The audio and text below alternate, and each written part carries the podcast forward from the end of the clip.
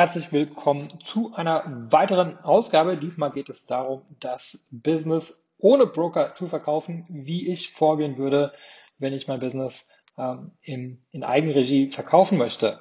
Bevor es losgeht, noch eine Empfehlung, und zwar den Podcast von Snocks, den Snogcast.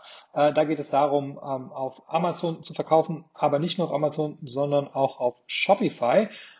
Ich denke mal, wenn du diesen Podcast hörst, dann kennst du entweder schon den Podcast, und wenn du ihn noch nicht kennst, dann wird es mit einer sehr, sehr hohen Wahrscheinlichkeit ein spannender Podcast sein, eine hohe thematische Überschneidung. Also das richtet sich praktisch an Amazon-Seller, wovon ich ausgehe, dass du ja einer bist, sonst würdest du diesen Podcast nicht hören. Und das kann ich dir nur empfehlen. Einfach mal in deiner Podcast-App nach Snogcast suchen, beziehungsweise ich werde es auch verlinken. Das heißt, du kannst einfach auf den Link klicken. Und für den unwahrscheinlichen Fall, dass du den Snogcast noch nicht kennst, dann kann ich dir nur empfehlen, dort ebenfalls ein Abo abzuschließen.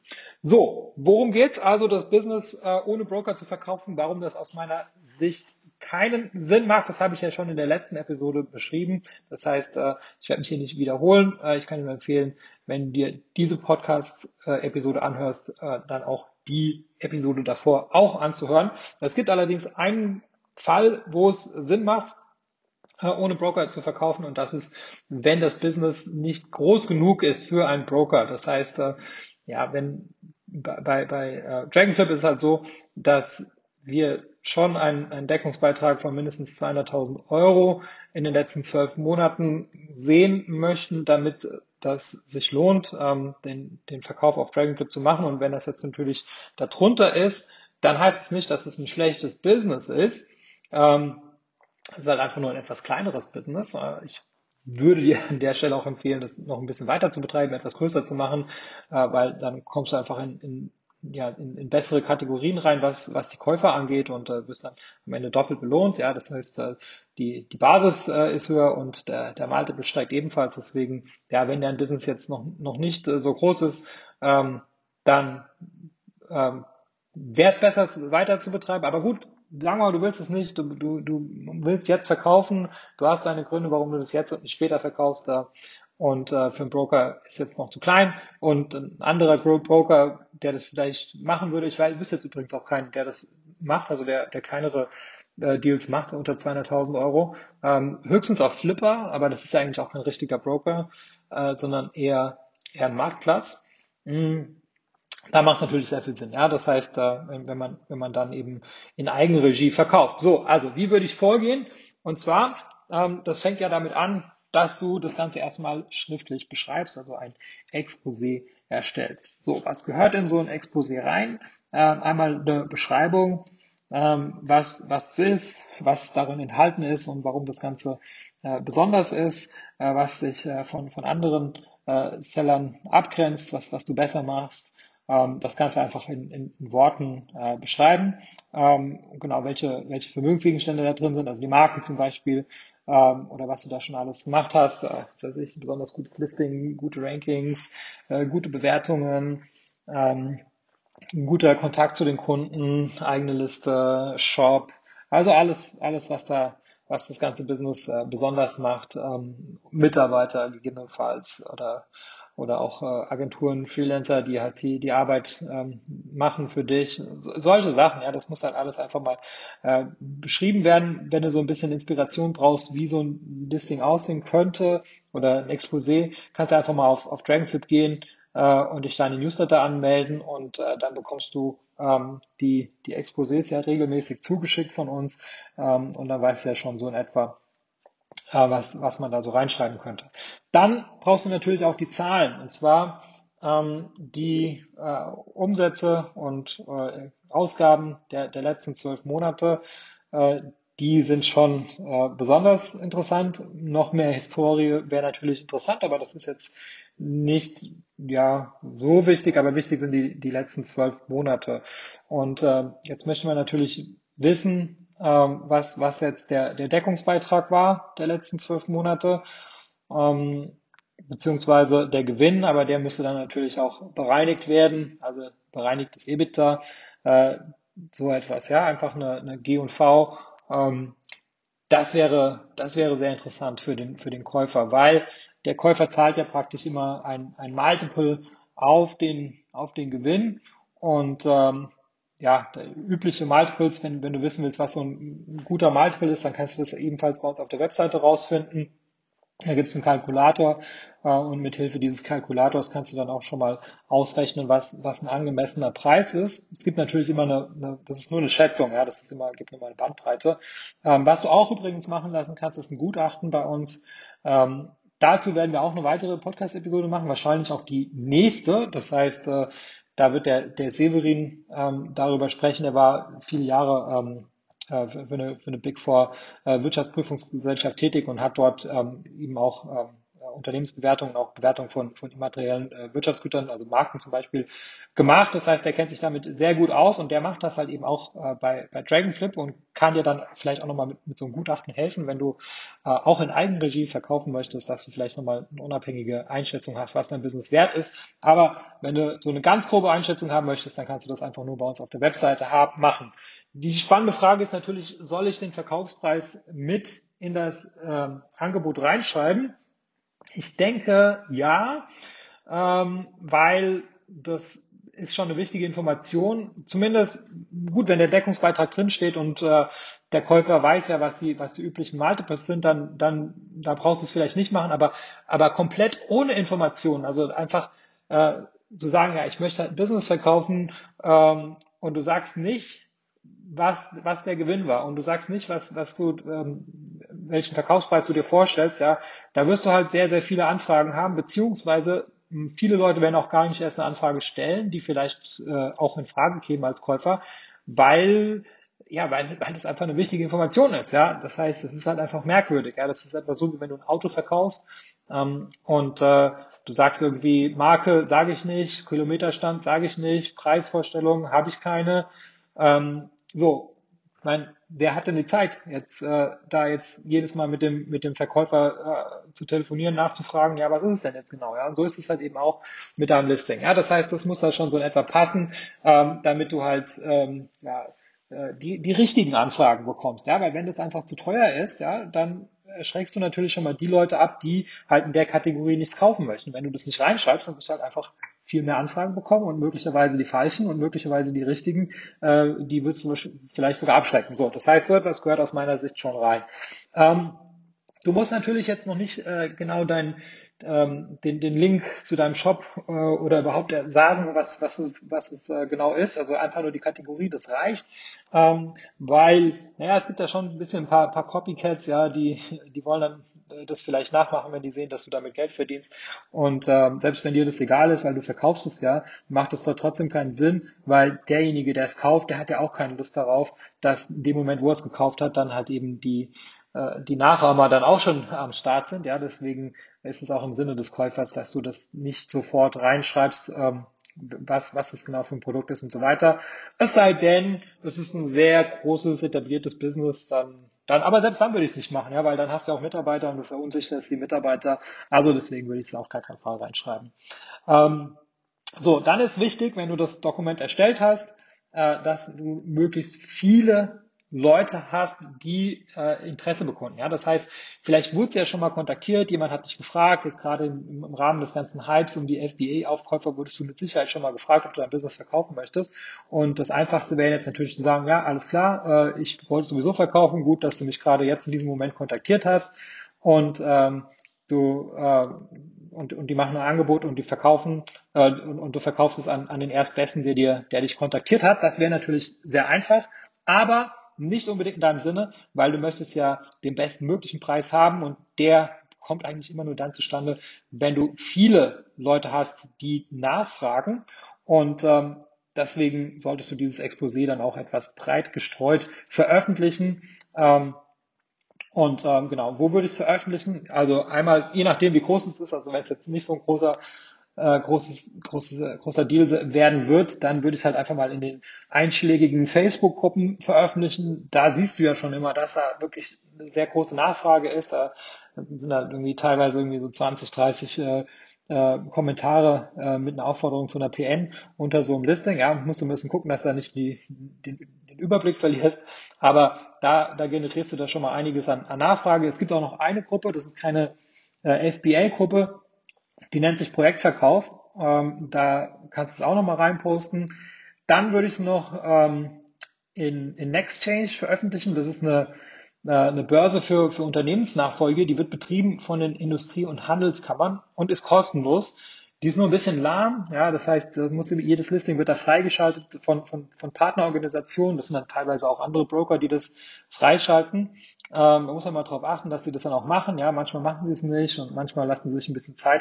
Aber das Ganze ist kostenlos und funktioniert eigentlich auch sehr gut, gerade für kleinere Listings. Ja, für kleinere Sachen wirst du da schon einige Nachfragen bekommen. Wenn es etwas größer ist, gut, da kannst du es da auch posten, weil ist ja eh kostenlos, also Schaden tut's auf keinen Fall. Aber da wirst du diese Käufer eher nicht finden für größere Angebote. Da könntest du es aber wiederum auf DUB veröffentlichen. Das ist auch eine Plattform, die ist allerdings kostenpflichtig, aber so richtig teuer ist es auch nicht. Wird von der Handelsblatt betrieben. Da kannst du auch größere Listings platzieren. Genau, gut, das heißt, dein Listing, du hast es platziert. Ich würde dir empfehlen, dass die Käufer, die Interessenten, dass die sich bei dir in irgendeiner Art und Weise einmal vorstellen. Das heißt, das geht immer so ein bisschen in beide Richtungen. Du gibst etwas, die geben dir etwas zurück. Du gibst mehr, die geben dir mehr. Also Informationen. Ja, du gibst dir ein paar Informationen in dem Exposé, aber jetzt musst du etwas von denen zurückbekommen. Jetzt müssen die auch ein paar Informationen mit dir teilen, ja, wer die so sind, was die so machen und so weiter. So. Weil du möchtest ja auch wissen, dass die Leute überhaupt in der Lage sind, das zu kaufen und so weiter. Das, also ein bisschen qualifizieren musst du machen. Das ist ja typischerweise, was ein Broker übernimmt. Aber wenn du es selber machst, dann würde ich dir empfehlen, dass du, damit du da nicht die Übersicht verlierst, dass du da einfach mal ein Formular erstellst, mit Google Forms zum Beispiel, und dann stellst du einfach so ein paar Fragen. So Name, E-Mail, Telefonnummer, Profil zu sozialen Netzwerken, LinkedIn-Profil beispielsweise, wie man den Kaufpreis bezahlen möchte, ja, da sollen die sich schon mal vorab Gedanken zu machen, ja, weil da müssen wir merken, gibt es halt Leute, die haben das Geld gar nicht und die wollen, dass du denen ein Darlehen gibst, ja, so, das heißt, was auch okay sein kann, also, ja, aber besser ist natürlich, jemand hat das Geld Cash und kann halt sehr viel Cash zahlen, so, das heißt, die sollen also ein bisschen dazu sich beschreiben, wie die das kaufen wollen, und sich einfach mal grundsätzlich mal ein bisschen vorstellen. Ja, das heißt, wenn die selber Amazon-Händler sind, möchten natürlich wissen, was sie so verkaufen. Ja, sind das direkte Wettbewerber? Haben die überhaupt Ahnung davon? Ja, das heißt, wenn jemand gerade den Einstieg sucht, ja, dann musst du dem vielleicht noch sehr dabei helfen. Wenn es ein erfahrener Händler ist, dann weniger und so weiter. Ja, das heißt, das fragst du so ein bisschen ab, damit du einschätzen kannst, wie die so drauf sind und wie plausibel das Ganze ist. Ja, wir bei Dragonflip machen das auch und wir überprüfen dann auch noch die Identität. Das heißt, wir lassen uns dann auch eine Ausweiskopie vorlegen, um zu prüfen, ob die auch wirklich die Leute sind, die sie vorgeben zu sein. Das ist jetzt natürlich dir überlassen, ob du das jetzt auch so machen möchtest oder ob du denen dann so ein bisschen vertraust an der Stelle. Aber ja, das so ein bisschen merkt man ja schon häufig. Ja. So von der Vorstellung und so, dass da irgendwelche Sachen nicht zusammenpassen oder manche Leute stellen sich sehr, sehr gut an und so und stellen sich sehr gut vor. Und dann weißt du, okay, das ist schon mal ein seriöser Bieter, ein seriöser potenzieller Käufer. So, dann hast du jetzt die ganzen Leute, die sich bei dir vorgestellt haben und Interesse bekundet haben. Jetzt führst du am besten ein Telefonat mit denen und besprichst es. Ne? Die haben dann irgendwie 1000 Fragen, wollen alles Mögliche wissen von dir. Und das wird sehr zeitintensiv sein und da musst du natürlich durch. Und dann jetzt geht's darum, dass du halt von mehreren Leuten, weil wie gesagt, du gehst nicht beim Erstbesten auf das Angebot ein, sondern du willst es ja, dass du viele Angebote hast. Deswegen sagst du jetzt den Leuten, dass die ein Angebot abgeben sollen. Ja, du sagst jetzt, du machst jetzt etwas, das nennt sich Bieterverfahren, wo die Leute halt die Möglichkeit haben, ein Angebot abzugeben. So, und jetzt ist so, ein Angebot besteht immer aus zwei Komponenten. Das eine ist der Preis und das andere sind die Terms. Ja, weil das eine oder das andere, das macht keinen Sinn. Ja, das heißt, das reicht nicht, wenn jemand sagt, ich biete dir 100.000 €, sondern du willst immer noch die Terms dazu wissen. die Bedingungen sozusagen. Ja, das heißt, wenn jemand sagt, ich zahle dir 100.000 Euro, aber ich zahle dir das in 5 Jahren, ist aber was ganz anderes, als wenn jemand sagt, ich zahle dir 100.000 Euro in 2 Wochen. Ja, das ist nur so ein Beispiel für die Terms. Ja, das heißt, da kann man sehr kreativ sein, wie man die ausgestaltet. Und deswegen willst du halt beides wissen. Und so funktioniert das Bieterverfahren, dass du sagst, jeder hat die Möglichkeit, ein Angebot abzugeben bis zu einem bestimmten Zeitpunkt. Ja, gibt es eine Deadline. Und danach schaust du die Angebote an und vergleichst die. Ja, das heißt, zum einen natürlich der Preis, zum anderen natürlich die Kondition, aber auch, wie sehr vertraust du diesen Menschen? Ja, du hast ja schon mit denen gesprochen und jetzt willst du natürlich wissen, ist das jetzt jemand, wo das wahrscheinlich ist, dass das auch klappen wird, oder verspricht er dir hier möglicherweise zu viel? Das heißt, der macht zwar das beste Angebot, aber wahrscheinlich klappt's nicht. Oder das Angebot ist gut, aber es hat halt irgendwelche Nachteile, weil der vielleicht noch gar nicht die Finanzierung hat. Ja, der sagt zum Beispiel, ja, ich möchte das alles zahlen, aber ich brauche eine Finanzierung. Aber du hältst es vielleicht für unwahrscheinlich, dass er diese Finanzierung überhaupt bekommt. Ja, dann sagt ja zum Beispiel jemand, ja, ich mache hier KfW-Darlehen und so weiter. Aber du weißt halt, dass dieses KfW-Darlehen halt ein langwieriger Prozess ist und sobald da Banken involviert sind, kann das Ganze halt sehr lange dauern und auch nicht funktionieren. Und dann ist natürlich so, dass jemand, der sagt, ja, ich habe das ganze Geld, Cash und so weiter, ist dann vielleicht doch der bessere, auch wenn dann vielleicht irgendwie das Angebot insgesamt schlechter ist, aber weil es halt schneller funktioniert und halt weniger unsicher ist. So, das musst du halt alles für dich ein bisschen abwägen. Der nächste Schritt ist, du sagst den Leuten, die ein Angebot abgegeben haben, jetzt kommt der nächste Schritt, die zweite Stufe im Bieterverfahren, und jeder hat nochmal die Möglichkeit nachzubessern. Und das kannst du dann wiederholen, wenn sich die Angebote verbessert haben. Du kannst ihnen auch so ein bisschen Feedback geben, kannst sagen, ja, also bei dir war das Angebot niedriger im Vergleich zu den anderen. Also einfach, dass sie so eine Indikation haben, ob die jetzt noch mehr oder weniger nachbessern sollten, wenn sie weiter im Rennen bleiben möchten. Und solange sich die Angebote verbessern, kannst du dieses Nachbessern, diesen Prozess kannst du wiederholen. Wobei, man soll es auch nicht zu oft wiederholen, weil irgendwann verlieren die Leute dann auch Interesse. Also ich würde sagen, 2 Runden reicht vollkommen aus. Und danach entscheidest du dich praktisch für das Angebot, was für dich am besten ist. Gerade bei so einem Bieterverfahren übrigens lohnt sich die Zusammenarbeit mit dem Broker, weil wir natürlich das öfters machen und auch so als Mediator, als unabhängiger Partei dazwischen auch vieles abfedern können und weil wir auch eine Software dafür haben. Aber hier geht es ja darum, dass man es selber macht. Also will ich jetzt gar nicht sagen, warum man es mit dem Broker machen sollte. Aber ja, kannst natürlich selber machen. Dann hast du jetzt das beste Angebot, und dieses beste Angebot, das sagst du dem, und der wird dann praktisch die Due Diligence starten. Ja, das heißt, bis jetzt hat er dir erstmal vertraut, dass das, was du gesagt hast, dass das auch stimmt.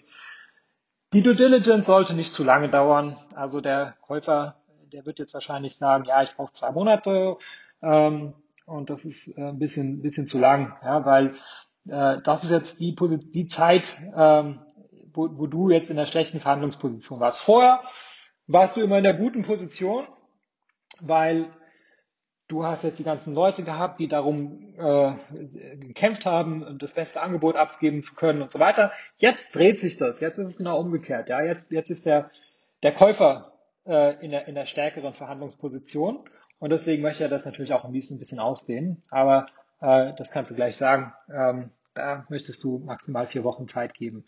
In der Due Diligence-Periode ist es halt so, dass der Käufer jetzt ein paar Sachen vielleicht entdeckt, die von der ursprünglichen Beschreibung abweichen, und das führt dazu, dass der Kaufpreis sich reduzieren kann. Ja, das heißt, der Käufer hat am Anfang, ja, also in diesem ganzen Bieterverfahren hat der Käufer ein LOI abgegeben, also Letter of Intent, was eine unverbindliche Absichtserklärung ist. Und der hat dann gesagt, er ist bereit, so viel zu bezahlen. Und das sind die Konditionen. Und in der Due Diligence wird der Käufer jetzt Mängel feststellen, die dazu führen, dass der Kaufpreis sich reduziert. Könnte zumindest der Fall sein. Und wenn das der Fall ist, dann gibt es 2 Gründe, warum das so ist. Das eine ist, es ist legitim. Das heißt, da gibt es wirklich ein Problem, was du übersehen hast, und der Käufer hat das entdeckt und deswegen wird der Kaufpreis zu Recht gemindert.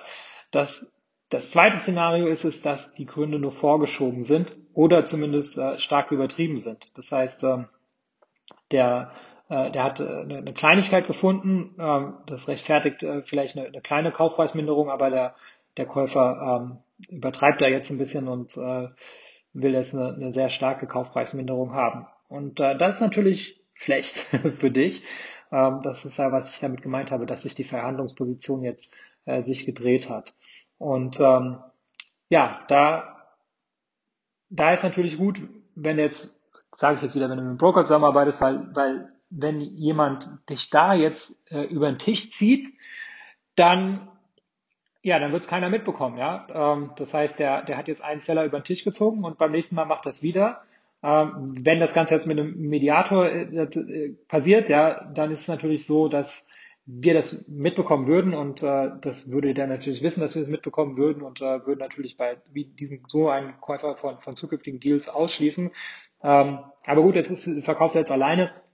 Deswegen sage ich das nur als Wort der Warnung, ja, dass das, was in dem LOI steht, dass das nicht am Ende zwangsläufig das sein wird, was du bekommen wirst.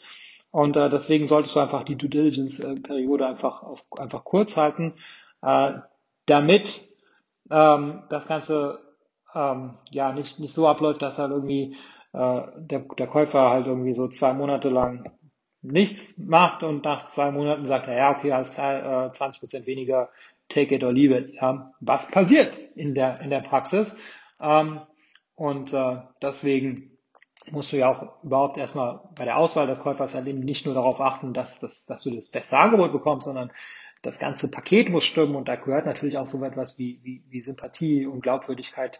Das sind alles Faktoren. Ja, das heißt, wenn du jetzt Menschenkenntnis ja auch, ja. Das heißt, wenn du das Gefühl hast, derjenige, der jetzt das zweite oder drittbeste Angebot gemacht hat, aber das ist einer, der steht zu seinem Wort, dann solltest du das vielleicht trotzdem annehmen, nicht nur weil jemand anders ein bisschen mehr geboten hat, aber am Ende zieht er dich einfach über den Tisch, indem er halt nach der Due Diligence-Periode dir ein schlechtes Angebot macht. Weil nach der Due Diligence-Periode bist du natürlich in einer schlechten Position, weil einerseits hast du schon dich dann mit dem Gedanken angefreundet, dass du das verkaufen wirst, hast vielleicht schon deinem Partner davon erzählt und dein Partner hat sich jetzt auch schon irgendwie in Gedanken ein Haus gekauft und so weiter. Ja. Und jetzt passiert das alles nicht so. Dann ist man dann geneigt dazu, das schlechtere Angebot anzunehmen. Und wenn du Mitarbeiter hast, dann wissen die auch schon Bescheid, ja, und jetzt mal einen Rückzieher zu machen, das ist auch nicht gut, ja, deswegen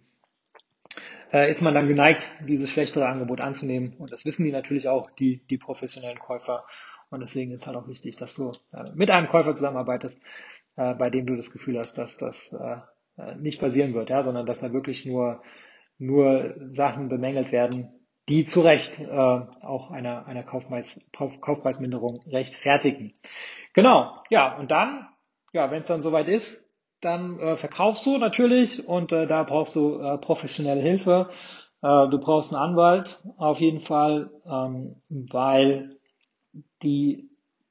der Käufer, der hat ja einen Anwalt und das heißt, du brauchst auch einen Anwalt, damit das Ganze auf Augenhöhe geschieht. Ja, da muss man, also da gibt es halt viele Punkte, die nicht so offensichtlich sind, die schief laufen können oder die nachteilig sein können und an die du möglicherweise gar nicht denkst, ja, an Risiken, die dir vielleicht gar nicht bewusst sind und deswegen brauchst du einen Anwalt und du brauchst auch nicht irgendeinen Anwalt, sondern du brauchst einen Anwalt, der sich auf dieses Themengebiet spezialisiert hat, weil nur so ein Anwalt kann dich jetzt davor schützen, dass du da nicht in irgendeine Falle reinläufst und dann vielleicht irgendwie später große Nachteile hast. Ja, so, das ist natürlich wichtig. Und dein Steuerberater, der muss natürlich auch Bescheid wissen, damit das Ganze steuerlich dann auch gut endet für dich. Aber wobei, jetzt ist schon vieles zu spät. Ja, viele Weichen muss man vorher stellen, aber nichtsdestotrotz ist es ja so, dass ja, also ich kann nur eine Sache noch zu den ganzen steuerlichen Sachen sagen. Viele Leute sagen immer, ja, das, wenn ich ein Einzelunternehmen habe, dann habe ich das steuerlich schlechteste Setup, und der Aussage möchte ich jetzt auch gar nicht widersprechen.